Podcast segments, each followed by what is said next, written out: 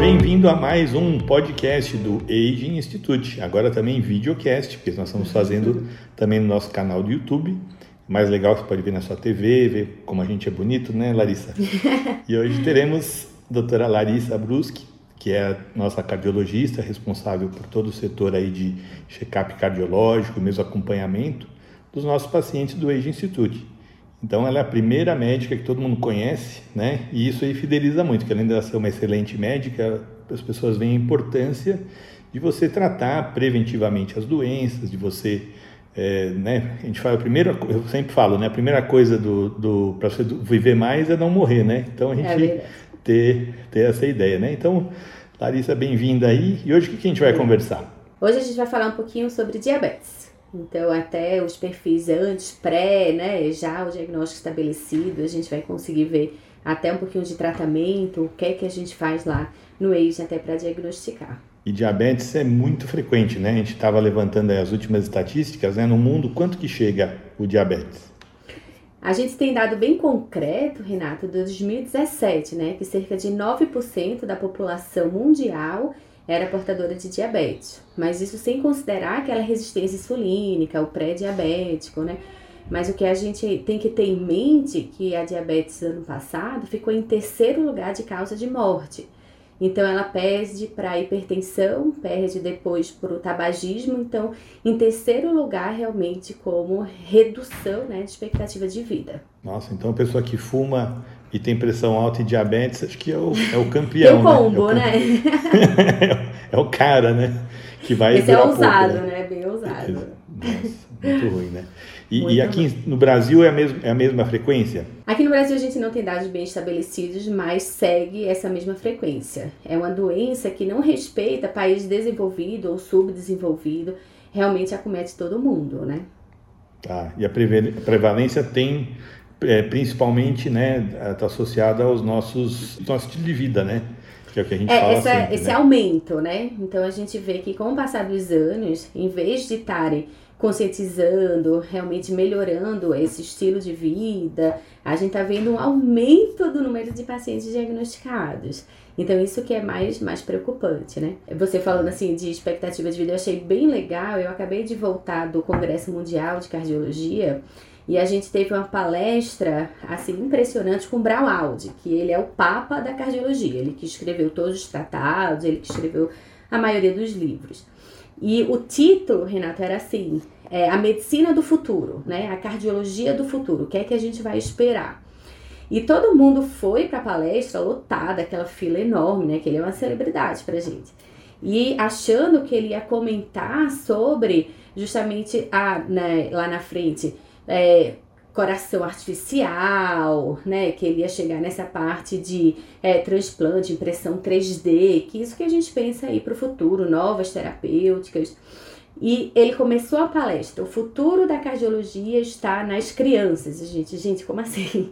Cardiopatia congênita. E ele abordou uma hora de palestra falando justamente sobre isso, sobre prevenção, acredita? Então ele falou um pouquinho da, da questão genética, mas ele abordou muito também a diabetes. Essa prevenção que a gente precisa fazer justamente para evitar essa progressão. Porque quanto mais o tempo passa, né, os anos se passam, aumenta a prevalência. Gente, a gente está fazendo alguma coisa errada, com certeza, né? Você vê, né? A hum? gente que está nessa, né, no nosso conceito, é o cara que é o Papa, podia falar de qualquer coisa, né? Coração artificial, novas drogas, né? engenharia genética, tudo isso ele vem e fala, Exatamente. vamos prevenir, mudando o estilo de vida para você. Foi um banho de água fria, assim, na plateia. Mas depois, quando ele começou a falar, a gente fez, olha só, a gente tá olhando pro, pro canto errado, né? Então, a gente tem que voltar lá para trás. Então, ok, a gente vai prevenir, vai tratar, ou a gente vai tratar, a gente vai desenvolver novas medicações, mas se a gente puder evitar, né? Se a gente puder realmente evitar que precise de novas medicações, excelente. Uma coisa que eu falei até no, no episódio da, de demências, né? Que o cardiologista foi o primeiro cara que falou assim, né, de mudar estilo de vida, de parar de fumar, uhum. de, de fazer exercício, de se alimentar melhor tal. Mas isso aí a gente aprendeu que depois que o cara infartava, né? Uhum. Ou já estava meio, né? Teve um AVC, ou já estava em vias D que você falava isso. Então, hoje em dia, o que a gente propõe exatamente é começar isso ontem, né? Para você, é. né? Do, ao redor dos 35 anos, você chegar lá nos 70, 180, é. tal, sem nada. A primeira acontece, frase né? que você. Exatamente, a primeira frase que você falou, ah, eu faço check-up cardiológico, né? Então, o check-up eu acho que é um pouquinho diferente, porque a gente procura o que o paciente já tem, né? Então, eu digo assim: a gente previne o que a gente não tem, o que a gente tem a gente trata. Então, nessa primeira avaliação, eu vou justamente procurar se o paciente já tem uma resistência insulínica, se ele já é pré-diabético, se ele é diabético, porque aí a gente já vai fazer uma medicina diferente, que a gente vai instituir tratamento. Ele já é um paciente doente, né? Mas eu acho que a proposta do AGE vai muito além disso. Eu tô pensando, nossa, mas eu não tenho absolutamente nada. Meu, meu perfil metabólico é completamente normal. Então a gente também vai atuar. Esse é o melhor paciente, na verdade, porque a gente vai fazer a medicina preventiva, né? Então a gente vai atuar para que ele não desenvolva nem resistência insulínica, nem diabetes, que ele não precise do tratamento. Eu acho que esse daí vai ser o paciente ideal. Tá. E vamos então para o nosso tema de hoje, né? O diabetes, Vamos. né? Tão super frequente também, como eu falo, todo mundo conhece alguém que tem diabetes na família, né? Eu, eu, eu só para ter uma ideia, meu avô morreu de diabetes e insuficiência renal, né? Ele tinha 50 anos, faz faz tempo, né? Como eu sou velhinho, né? Então, mas faz tempo. E a gente, naquela época, fazia o diagnóstico vindo pelo, pelo se a formiga no, no xixi, né? Que era o jeito que você fazia o diabetes, tal, mas ela não tinha tratamento, né? Uhum. E, e, e, o que que o diabetes, né, causa? O que que primeiro o que que é o diabetes, né? E segundo, o que que ele causa na pessoa? Tá, então vamos lá, né? Meu avô também faleceu de diabetes, ele tinha 40 e pouquinhos anos, meu pai tinha 12 anos, então para você ver que é realmente muito prevalente, né? Mas eu acho que primeiro a gente precisa separar, né? Existe diabetes tipo 1 e a diabetes tipo 2, né? A diabetes tipo 1 é realmente uma falência pancreática, você não produz a insulina, que aí é outro tratamento, você vai fazer realmente essa reposição. Mas eu acho que com a idade, o perfil metabólico é justamente a diabetes tipo 2, né? E essa diabetes tipo 2, ela tem muita alteração, muita ligação genética, apesar de ser poligênica, né? Mas você tem esse fator de herança familiar, mas só a herança familiar não é suficiente para você expressar a doença, né? O que a gente chama daquela penetrância incompleta. O que é isso? As pessoas que têm essa variante, que têm essa mutação, não é 100% que vai desenvolver a doença. Você precisa de outros fatores que é, favorecem a expressão dessa alteração genética, que é justamente isso, que é o estilo de vida. Então, a obesidade, a hipertensão, a obesidade em primeiro lugar, sem dúvida, mas a hipertensão, o tabagismo, tudo isso pode fazer você, você desenvolver a doença, né? E como é que ela ocorre? Ela não é preto no branco, né? Ela, ela é uma doença que, apesar de não dar sintomas, ela dá sinais, sinais principalmente laboratoriais. Então, para ser bem simples, né? O, que é que acontece? Você come, você ingere a, a glicose e você precisa produzir a insulina para pegar essa glicose e pôr dentro da célula, tá? Isso é o normal, você precisa ter receptores celulares que consigam justamente sensibilizar essa insulina, né? São sensibilizados, desculpa, pela insulina e jogam essa, essa glicose para dentro. Eu achei uma, uma analogia bem legal, inclusive do Peter Atia, né, que você é super fã. Ele comparou como se a célula fosse um quarto e como se a, o receptor fosse uma fechadura. Então, para uma glicose entrar, você teria uma fechadura só, que a insulina vai lá, abre e deixa a glicose entrar, tá? Então, quando você começa a ter a resistência insulina, insulínica, o que é isso? Você é, criou uma porta que tem um monte de fechadura, então não tem só mais uma.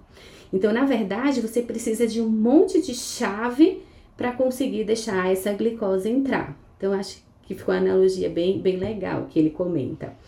Então, quanto mais fechaduras você tiver, mais difícil vai ser dessa glicose entrar. Então, o que é que o organismo faz? Produz mais insulina. Isso seria o inicial, né? Que seria a resistência insulínica. Se você dosar no corredor, não tem nenhuma glicose sobrando, elas conseguiram entrar porque você fez mais chave. Mas se você deixar isso perpetuar, você vai precisar de tanta chave que é impossível conseguir abrir a tempo da glicose entrar. Então, essa glicose começa a sobrar, vamos dizer assim, no corredor, ela começa a ficar em excesso e ela tem que ir para algum lugar. Então, ela começa a se depositar, ela começa a inflamar. E é isso que a gente começa a ver as alterações macro e microvasculares, né? O que é que o paciente apresenta principalmente? Onde é que essa glicose ela vai ser, ter esse tropismo de inflamação? principalmente o olho, né? Fazendo a retinopatia e a sua área, você ajuda muito mais a gente. Não, o olho é interessante, né? Que você está vendo exatamente a microvasculatura, né? Do, do, no fundo de olho.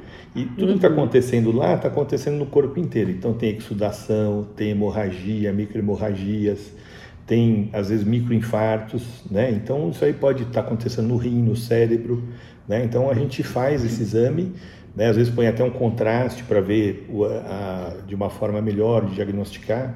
Né? Eu, eu sempre falo, né? depois, antes da cardiologia, só a oftalmologia que é importante. Então, gente, só para te provocar. Mas é, realmente é, é, interessante. A gente vê, né? Eu sempre, toda vez que eu vejo um, um, fundo de olho desse tipo do diabético, mesmo do hipertenso alterado, eu penso no rim do paciente, eu penso no coração dele, no cérebro e tal. Tá tudo igual, né? Tá vazando Exatamente. sangue, tá saindo exudato, tudo, a visão tá demaciada, né? Então uhum. tudo tem a ver. Então, é, é, né, acho que a principal alteração dessa glicose alta é a microvascular, certo? Certo, certíssimo. Se você for esperar, né, a macrovascular, mas quando a gente pensa no, no diabetes, todo mundo pensa, né, vai ficar cego, vai ficar cansado pela insuficiência cardíaca, vai ficar dialítico, né, por conta do rim, e vai começar a ter amputação. Então, é, o que, é justamente o que a gente vê por conta dessa lesão microvascular, você faz é, necrose mesmo e acaba tendo amputação. Aquelas feridas que não cicatrizam. Então, realmente é um, um estágio muito deplorável, é o que a gente, é o que ninguém quer chegar, né? Mas lembra que eu disse, é uma doença muito cruel, porque ela é silenciosa. Então você disse, às vezes eu pego esse paciente, né, vai fazer um exame oftalmológico, ele não tem nenhuma queixa. O que é que a diabetes vai dar? Ah, se ela estiver muito descompensada, poliúria, polidipsia. Gente, se você esperar chegar nesse estágio, o olho já foi embora há muito tempo, o rim já foi embora há muito tempo. Então, na verdade, é, se, se especula um, um, gap aí de quase 10 anos entre o início da lesão microvascular, esse acúmulo de glicose, e os primeiros sintomas, né? Se você for esperar ter sintoma, você já teve uma lesão irreversível. Por isso que a gente precisa justamente essa identificação mais precoce. Você falou, né, é, poli, poliúria é, e poli... Ah, muita desculpa. sede, beber muita água, né? E, muita e fazer sede, muito xixi. fazer muito xixi e muita fome. E mesmo comendo muito, perdendo peso. É aquela perda peso. de peso inexplicada, né? Nossa, eu tô bebendo água e é uma é muita sede, não é uma sede normal. Os pacientes chegam a beber cerca de 4 a 6 litros de água por dia. E não, e não é uma sede que não tem saciedade. Assim, você não consegue melhorar. Depois de tomar um copo inteiro, você ainda tá, tá com sede, tá? Justamente pela hiperviscosidade do sangue que fica. E comendo, comendo, comendo e, e perdendo peso. E a gente pergunta sempre se acorda muitas vezes à noite para fazer xixi, né? Que uhum. é uma, uhum. um sinal aí do diabetes estar tá indo pro, pro lado errado, né? Ou tá desenvolvendo diabetes, tal, que quem não tem. Mas é o que você falou, quando você tem já tem o início microvascular, mas quando você tem o macrovascular, que aí, aí você, no cérebro, tudo, aí você está já numa fase bem mais avançada, né? E uhum. tem, um, tem um dado que você mandou aqui, né? Que a gente as complicações microvasculares no diabetes é 10 a 20 vezes maior do que a pessoa normal. Né? Exatamente. E, e, os macrovasculares, né, que são os infartos, duas a quatro vezes maior de quem não tem doença. Então, é, são, são análises de fora do Brasil, tudo, mas realmente isso aí preocupa mesmo, né? Você vê como é uma doença que mata mesmo, né? Você falou um monte de coisa, amputação, coisas péssimas, né? Amputação, ficar cego, dialítico, né, fazer diálise, né? Isso aí é uhum. é péssimo, mas é o quadro, é o diabetes descontrolado, é isso aí, né? Quantas pessoas com jovens com catarata eu já fiz, quantas pessoas já vi que, que, né, que, que não, não andam mais por causa do diabetes, perderam até né, é, lesão vascular, que, que não sente o pé, tem gangrena no pé por falta de vascularização. Então isso aí não é incomum, né? A gente é. que é médico a gente vê, vê né? Quem, é. né, né? Por isso que o, o, o, o, médico que vê essas coisas consegue ficar magrinho, né? Durante mais é. tempo, é. porque Para gente... você ter ideia, Renato, é, o, o, a circulação, né? As coronárias, que é justamente quem leva o sangue oxigenado para o coração, ela fica com a característica bem peculiar, tanto do diabético quanto do tabagista. Porque o diabético, ele fica com os vasos super finos e cheio de tortuosidade. Nem sempre tem estenose mesmo, obstrução, placa, mas você vê que é um vaso todo doente. É, eu estava semana passada olhando um cateterismo, passou um colega atrás de mim, olhou assim e fez diabético, né? Aí eu fiz, exatamente, acredita? Porque fica tão típico, fica o coração, a coronária toda desgastada, assim, você faz, gente, olha só, não, não é infarto, não precisa pôr estente, mas é um paciente que já apresenta dor, já tem uma qualidade de vida muito ruim e que a gente não consegue nem ajudar. O fluxo não é porque está fechado, é porque está tão irregular, né, que, que não é. chega mesmo. Né? Exatamente. É, é uma doença. De... A gente resolveu fazer um, um podcast sobre isso, né? Não só para as pessoas que estão indo por esse caminho, né, que estão engordando, que estão comendo né, desenfreadamente, que tem gente na família com isso, tal, que vai para esse caminho, né? Uhum. E para a gente é, até conscientizar do, do, do, que acontece mesmo quando você está no resistência à insulina, né, que é o é o pré-diabetes, né? Existe o é pré-pré-diabetes. É o pré-pré-diabetes, né? E, e, então você está numa fase que você tem que escolher, ou eu vou para lá, ou eu vou lá pro, né, pro, pro, pro pior, pior destino. Então é um negócio muito importante, né? Eu queria que todo mundo é, levasse isso em conta, tudo que a gente vê, quanto que o diabetes faz mal, né? Que, que, que, que dá todas essas, essas complicações aí, né? E quem que vai ter o diabetes, né? Pessoas que têm na família, né? Você falou um hum. pouquinho disso, mas normalmente quem tem a mãe, o pai, irmãos com diabetes tem um risco maior, né? Isso, tem um risco bem maior, mas o importante é frisar que não é definidor. Então, se dissesse, tem doença que tem penetrância completa. Então, por exemplo, ah, eu vou ter uma amiloidose, por exemplo, né? Você tem a, a mutação, você tem uma chance muito grande de desenvolver a doença. E não tem o que você faça. É, ah, eu vou mudar meu estilo de vida, isso tem muito pouca interferência. Mas na diabetes, não. Apesar de você ter essa herança genética, você pode moldar, né? Então você pode realmente fazer com que ele não se expresse e passar a vida inteira sem nem resistência insulínica. Você consegue realmente fazer essa modulação gênica. Certo. E, e, o diabetes tem também uma relação com câncer também muito importante, né? De, de quem, é, quem tem o diabetes desenvolver câncer. É, não só desenvolver, como é um tratamento muito mais difícil por conta das alterações cardiovasculares. O oncologista brinca que o cardiologista é o pior inimigo, né, do oncologista. Mas uma, uma brincadeira porque a gente contraindica transplante de medula, a gente contraindica quimioterapia, né? Então, o que é que vai acontecer? O paciente com diabetes tem uma chance muito mais alta do desenvolvimento de câncer. E não só do desenvolvimento, mas ele às vezes já tem essa alteração cardíaca que é, dificulta a realização das quimioterapias, das cirurgias, dos transplantes de medula. Então, justamente é, é um câncer muito mais sério, né? Quando ele já tem essa comorbidade junto. E aí, como você falou, né? A gente às vezes não tem sintoma nenhum, né? De, de, de sei lá, só acordou uma vez xixi à noite, né? E é importante fazer o, o diagnóstico precoce, né? Até para você tratar, até para você orientar, tal. Como que é feito esse diagnóstico? Que, que exames você pede? É, uhum. Quando deve pedir? Com que idade? Quando se faz o check-up? Qual periodicidade? Então, isso aí que é o seu, uhum. o seu, uhum. sua especialidade. Eu queria que você ensinasse para as pessoas para elas se tá. conscientizarem mesmo. Tá, essa recomendação não é nem do AIDS, não é nem minha, é da Sociedade Brasileira de Cardiologia, né? Antigamente, antes de 2018, eles aconselhavam um check-up anual com cardiologista é, a partir dos 35 anos, mas aí reduziu para os 30 anos, olha só, pelo tanto de infarto, de AVC que a gente está vendo em paciente jovem. E esse é, vai, vai englobar o que, né? Então, de praxe, a gente pede para todo mundo dois, dois exames, que é a glicemia de jejum e a hemoglobina glicada, né? Só para entender um pouquinho, a glicemia de jejum é justamente um jejum mínimo de 8 horas, tá? E um máximo de 14. Se passar também muito mais de 14, nem, nem adianta coletar, porque vai vir um, um valor que você não confia muito. E ele é um valor quantitativo. Então você vai lá e vê a quantidade de glicose circulante, que é a glicemia de jejum. Mas ele é muito falho, né? E eu digo que antes o paciente que não é, porque tem paciente que fica em negação, né, da doença. E ele não quer fazer o diagnóstico para não é, se estigmatizar de que é diabético, vamos dizer assim.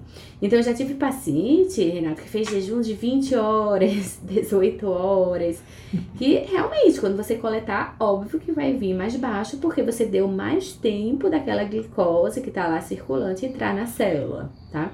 Então, esse dado a gente coleta sim, mas ele é muito falho. Não vai ser ele que vai guiar o nosso pensamento por conta desses desvios de dieta. E foi quando foi lançado a hemoglobina glicada. Então, o que é isso, né? A hemoglobina é uma fração do sangue que ela tem uma meia-vida, ela fica na corrente sanguínea durante 120 dias.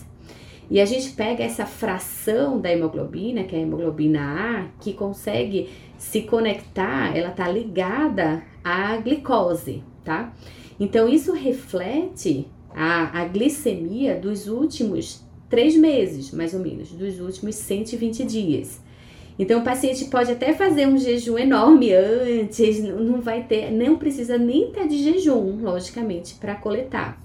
Então era um exame que a gente sempre pedia, né? Ah, o exame de sangue precisa ser coletado em jejum. Era muito por conta dessa glicemia de jejum. E agora com a glicada nem precisa mais, né? Ele já pode ter comido que, que não vai ter tanta interferência. É, e o, o que é que a gente vê? Tem valores muito bem estabelecidos de pré-diabetes e de diabético, né? Então, para vocês entenderem, valor normal é abaixo de 5,6, acima 5,7 a gente já considera pré-diabético e acima de 6,4 a gente já classifica como diabético. Então, esse já ajuda bastante para a gente ver essa zona cinzenta do pré-diabético e do diabético. Mas concorda que o pré-diabético já tem um monte de glicose sendo não, não sendo absorvida. Então, não é que esteja bom, ah, eu não sou diabético ainda você já tem até bem estabelecido medicações para fazer, então já é um paciente que você vai ter outro olhar, tá? E o que a gente faz lá no AID, que eu acho muito interessante, está cada vez mais sendo usado, que é o índice de Roma, né? Que é a, a siglazinha, é, é modelo de avaliação de homeostase. Então, na verdade, é um cálculo que ele faz. Ele faz a quantidade de glicemia vezes a quantidade de insulina porque o que é o normal, né? Você ter a glicemia um pouquinho aumentada e a quantidade de insulina proporcional. Para você pegar a resistência insulínica, o que é que está acontecendo? Você tem uma glicemia produzida igual, você tem uma alimentação normal, só que a quantidade de insulina produzida é muito maior. Então, esse índice fica um pouquinho aumentado. Então eu acho ele fantástico porque ele consegue pegar, como você disse, o pré-pré-diabetes. Então você já consegue ver, olha, tem alguma coisa errada com esse indivíduo. A glicemia tá normal, né? Ele tá conseguindo realmente é, absorver essa glicose, mas às custas de uma produção de insulina muito aumentada, né? Então já a gente já vai ter uma atenção bem especial com ele. Interessante que a gente é, o paciente que tem diabetes, tudo, todos sabem de cor a sua hemoglobina glicada, né? Até mais do que a insulina. Às vezes perguntar a insulina, fala, ah, eu, eu, medi hoje, que eles medem, né? Do, no, uhum. dedinho, na máquina, no sensor. E aí deu, deu 120 no de manhã, que é a hora que eu acordei. Mas a minha hemoglobina glicada está tanto, né? Todos é. sabem, é. né? Eles todos. acabam aprendendo e sabem que ela é o resumo dos três meses, né? Então isso aí é muito importante e hoje em dia é muito usual, né? Uhum. A gente usa bastante, né? Não só para dar o diagnóstico, mas também como critério de tratamento, se você está fazendo um tratamento efetivo ou não. Mas o, o índice é, é, bem mais legal do que a insulina sozinha também, porque vai que a glicose estava muito baixinha, né? Então a insulina está até normal, mas a proporção que está deturpada, né? A proporção que está muito mais aumentada. Certo. Tá bom. E, o, e, esse, e esse Roma, hoje em dia, também é meio padrão para se pedir, né? O, o índice Roma. Você, é, tanto, tanto para diagnóstico quanto para o tratamento, né? Exatamente. E tá. outro artifício que a gente consegue usar do paciente que já faz uso de insulina, né? Então, ah, o paciente que já foi diagnosticado já faz uso de insulina e a gente quer ver como tá essa produção ainda, se é a insulina, como tá essa produção pancreática, né? Como tá o funcionamento. Então, como você deu a insulina exógena, se você dosar a insulina, ela vai estar tá mais alta. Não necessariamente é a produção pancreática que melhorou, enfim, que seria esse peptídeo C. Que aí a gente não pede para todo mundo, é naquele paciente realmente exclusivo que está tomando, que já faz uso de insulina por algum motivo, né? Provavelmente diabetes tipo 1 ou tipo 2 que já tem, já está muito avançado. A gente dosa também porque o pâncreas produz uma insulina junto com o peptídeo C sempre. Então, se você deu insulina exógena, esse, esse valor vai estar aumentado, mas o peptídeo C realmente reflete o quanto de insulina foi realmente produzido pelo pâncreas. Entendi. Então, outro exame bastante importante para quem usa insulina, certo? Exatamente, bem legal, que a gente também consegue pedir. Bom, então vamos agora para a parte do tratamento. Tem uma droga aí que é super conhecida, o pessoal usa até para emagrecer.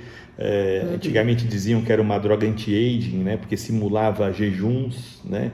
é, parecia que ia prolongar da vida, mas fizeram vários estudos aí, ninguém sabe nada se é ou se não é. O que se sabe é que ela altera um pouquinho a mitocôndria e dá um pouco de queda de energia. Isso aí é, a pessoa fica mais cansada, né, como quando usa, que é a metformina, também conhecido o nome, né, glifage, né, que é o que uhum. tem há muito tempo, muita gente conhece é a droga acho que mais comum aí para o diabetes que se começa sempre, né, a mais simples, né? E tem muitos anos, né? Quantos anos já tem o, o a metformina? Ah, ela foi da década usada? de 90, né? Então ela já vem sendo usada há mais de 30 anos. É. Tá. Uhum. E aí, você quer falar um pouquinho da metformina? Ela é muito é, famosa ela aí no era mais né? usada, né, Renato? Mudou, Agora, que a gente vai falar Tem as novidades, sim. Exatamente, mas até na diretriz de diabetes isso já vem, vem mudando, né? Então ela é uma droga clássica, né? A gente considera ela muito clássica porque a gente já tem 30 anos de uso, muitos estudos. Ela tem uma, é da classe da biguanida, né? Então o que é que ela faz? Ela vai justamente atuar no fígado e ela inibe a produção de gliconeogênese. Então ela reduz a taxa realmente de glicose produzida, tá? Ela era usada, ela foi primeiro estudada realmente para o diagnóstico de diabetes tipo 2, quando o paciente já tinha essa glicada e acima de 6,4, mas ela também foi incorporada no pré-diabético, realmente para reduzir a chance de você desenvolver, mas nas doses menores, logicamente, tá? O grande problema da metformina é que o iníciozinho de uso nem sempre é tão bem tolerado ela faz muito efeito gastrointestinal. Então, o paciente refere um pouquinho de náusea, né? Pode alterar a trânsito intestinal tanto para diabetes quanto para constipação. E esse efeito é até não, não tão incomum, né? A gente considera comum quando mais de 10%. Mas realmente ela mudou a história da diabetes. A gente tem que dar o devido valor para ela porque realmente ela mudou essa história da diabetes esse essa briga, né? Será que tem efeito anti-age? Será que não tem? Na verdade, é uma discrepância de estudos, né? Quando você testa em roedores, né, in vitro, você vê que realmente prolonga essa vida útil, tá? Mas quando você tenta reproduzir, no, no humano, acaba que são estudos que metodologicamente, né, são um pouquinho questionáveis, então é uma coisa que ainda não está certa. A gente não pode dizer nem que sim, nem que não, mas seu uso já está muito bem estabelecido, né, num paciente que tem resistência insulina, pré-diabetes ou diabetes. Ela é uma droga aí bem consagrada realmente. E agora saiu um monte de drogas, né, dos últimos anos aí, né, que fazem outra ação, né, que são as drogas mais modernas, uma delas eu fiquei sabendo que é a droga mais vendida no Rio de Janeiro, né? Que o pessoal lá é tudo magrinho. E o pessoal usa realmente para emagrecer, né? Então eu queria que você explicasse essa nova classe de drogas, começou com um, acho que posso falar o Victosa, né, que foi a primeira droga que era utilizada né, nessa, nessa época, ficou bastante famosa, foi capa da Veja, tudo falando ah, o nome porque acho que é, essa aí ficou famosa mesmo, porque foi a primeira emagreceu uhum. bastante gente, teve efeitos colaterais também é, grandes, né, que, que, que, tinham tal, mas ela, eles foram evoluindo, então eu queria explicar, se explicasse, né, é, até para a gente saber um pouquinho, as pessoas saberem um pouquinho sobre as, essas, essas drogas, como elas funcionam e se pode, no fim das contas, pode usar também para emagrecer, né, e, e também foi uma revolução para o diabetes, né, uma mudança muito grande aí, e, porque antigamente tinha metformina e, e insulina, né? Não tinha muito o que fazer no meio, e dieta, uhum. tudo, né? Mas, e elas entraram no meio e resolveu, como a medicina hoje tem, né? Vários casos aí mais graves e, e que iam para insulina tal, e conseguiram controlar. Então explica um pouquinho uhum. dessa classe nova de drogas aí, eu já falei tudo, né? Mas você, é, que eu quero saber, é. mas você me fala aí conforme a, a gente sua... pode comentar, né? Tem agonista do GLP-1, e tem os inibidores da SGLT2, que são as duas medicações realmente mais modernas aí para diabetes, que é o que a gente está usando, né? Então, primeiro é que você falou, o Victosa, né? Na verdade, é o agonista do GLP-1, né? O que é que ele faz? Ele é o hormônio da saciedade, né? Então, ele é um agonista, ou seja, ele simula realmente esse GLP-1, que é o que vai dar saciedade. Então, ele retarda o esvaziamento gástrico o que é que acontece? Eu gosto de explicar sempre assim para o meu paciente. Porque ele é usado para diabetes e porque ele é usado também para obesidade, né? Então, o paciente obeso, ele acaba que tem uma distensão do estômago. Então, ele precisa comer mais, eu falo assim, de quantidade mesmo, para ter essa distensão do estômago e ter essa liberação do GLP-1 que vai dizer para o cérebro: olha, tá bom, pode parar de comer, né? Junto com a grelina, são dois hormônios de saciedade. Quando você faz esse agonista, você já está dizendo ao cérebro que tá bom e você também provoca um retardo de esvaziamento gástrico. Como ele esvazia mais devagar, você precisa de uma menor quantidade de comida para causar esse mesmo efeito de dilatação e liberação de grelina, enfim, de outros hormônios. Então acaba que a quantidade da, da comida acaba sendo menor também, tá? Então por isso que ele foi muito usado para obesidade. Você falou do Victosa, a gente tem já dois, né? Que é a liraglutida e você tem a, a somaglutida. A, o Victosa e Saxena, eles são justamente da liraglutida. Eles não foram aprovados ainda Brasil para o tratamento da obesidade, ele realmente para o tratamento da diabetes, né? Com outras, com as doses diferentes, mas mundo ele já também é usado para tratamento de obesidade e é, ele é usado é, diariamente, né? Então é subcutâneo, uma canetinha que você vai aumentando a cada quatro semanas, mas aí é, é diariamente. Para obesidade, realmente já foi liberado no Brasil, que é justamente o Ozempic, né? O famoso. ele você usa uma vez por semana, tá? Então ele também é igual, só que o tempo de meia-vida dele é um pouquinho maior. E as doses são bem diferentes, né? Você tem a canetinha do 0,25, do 0,5 e de 1 miligrama, que você faz uma vez por semana. Aí o grande problema também do Brasil, Renato, as doses para obesidade, na verdade, o, o estudo, que é o Pioneer, ele foi 1.7, 2.4. Então, a dose para perda de peso é 2.4. Só que Brasil tá para chegar ano que vem ainda não chegou essa canetinha, tá? O que é que a gente faz na prática? Para simular o 1.7, a gente faz duas picadinhas, que acaba que é a de 1 e a de 0,5, né? Alguns pacientes reclamam por conta disso, mas não tem a canetinha ainda. E para chegar no 2.4, a gente faz duas picadinhas de 1, né? Então a gente acaba que faz uma dose um pouquinho menor do que o mundo está fazendo, do que os estudos, mas a gente vê um resultado muito bom. Eu acho incrível o gráfico, vou até te mandar que a gente podia publicar ele, que como foi que eles fizeram o estudo para obesidade, né? Então, todo mundo tomava nas primeiras 20 semanas, que é justamente o tempo que é, leva para a gente chegar na dose alvo de 2,4, já que a gente é, otimiza a cada quatro semanas, né? E são cinco doses. Então pegou um grupo enorme de pacientes, mais de mil pacientes, e todo mundo tomava é, a dose da medicação. Teve uma perda de peso de quase 15%. Isso é quase, Renato, cirurgia bariátrica, que a estimativa é 20%, né? Então, nas primeiras 20 semanas, teve uma perda de peso de quase 15%, e metade do, do grupo continuava tomando a dose de 2,4 e metade do grupo ficava com placebo. Então recebia a canetinha igual, aplicava igual.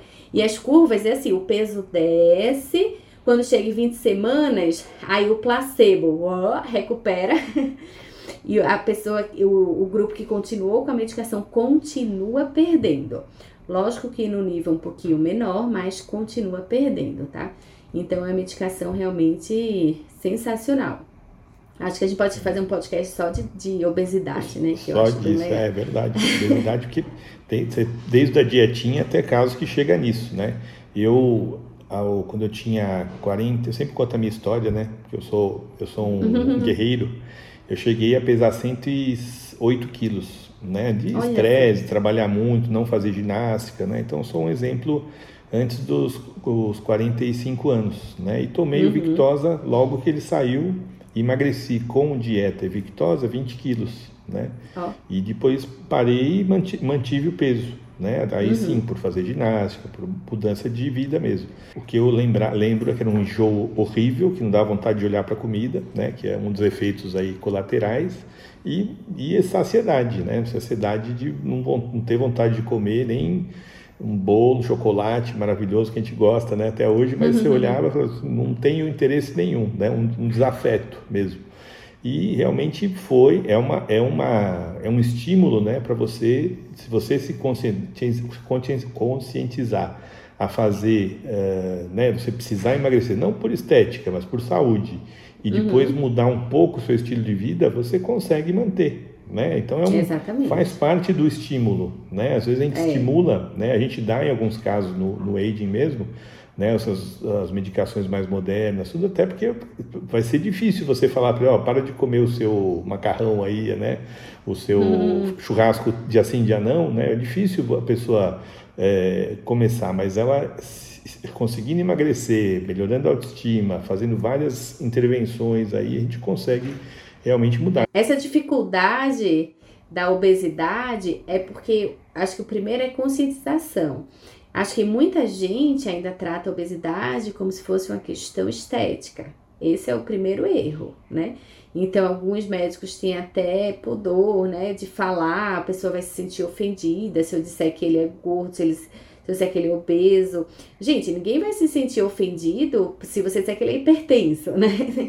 Então você tem que tratar primeiro tirar esse estigma que ah, eu tenho é o gordinho metabolicamente saudável. Isso não existe, né? A obesidade metabólica não existe. Então, acho bem interessante, teve um paciente semana passada que eu falei: "Olha, você tem, você tem que pesar na frente dele. Olha, você tem obesidade grau 2". Aí ele fez: "Não, doutora, não se preocupe não que isso não me incomoda". Ah, eu fiz. Mas não é uma questão, eu não tô falando que é esteticamente feio. Isso é, é o primeiro erro, né?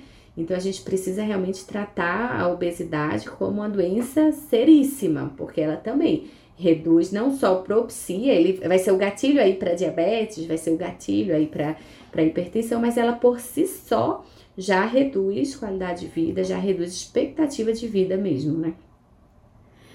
Pois é. E a, todos aqueles efeitos colaterais que a gente falou, né, do, do, do da obesidade que vão caminhar para o diabetes aí se você Exatamente. não tiver o descontrole total do, do, do, seu organismo, né? E emagrecer, no nosso caso, a gente não está preocupado, efeito colateral que vem com certeza, né?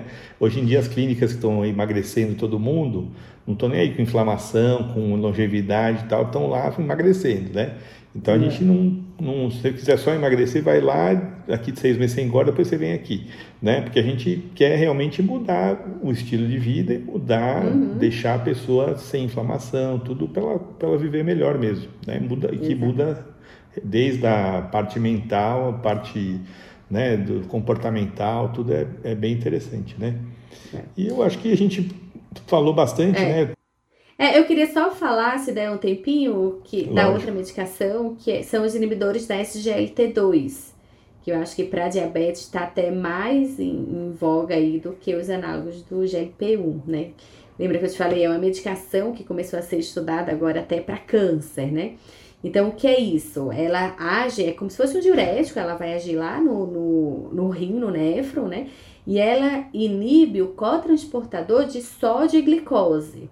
Então, o que é que ela faz? Ela joga a glicose para dentro do, do glomérulo para ser excretada. Então, vocês, se você fizer exame de urina, você tem uma glicosúria bem importante, tá? Então, ela começou a ser estudada justamente nesse contexto de diabetes, né? Então, fizeram um estudo enorme, que foi em Parreg, de 2019, um estudo clássico também aí da, de diabéticos. E o que, é que eles observaram, Renato? Ele não só melhorava a diabetes, mas ele reduziu infarto, mortalidade, AVC, hospitalização. Então eles disseram, gente, será que tem alguma coisa diferente? Porque controlou a diabetes, mas teve um desfecho cardiovascular incrível. Foi quando eles começaram a estudar essa medicação, apesar do paciente não ser diabético.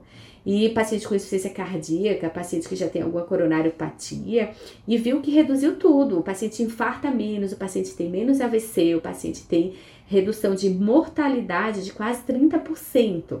Então tá todo mundo muito entusiasmado com essa medicação e ela nas novas diretrizes entrou na frente de da metformina, tá?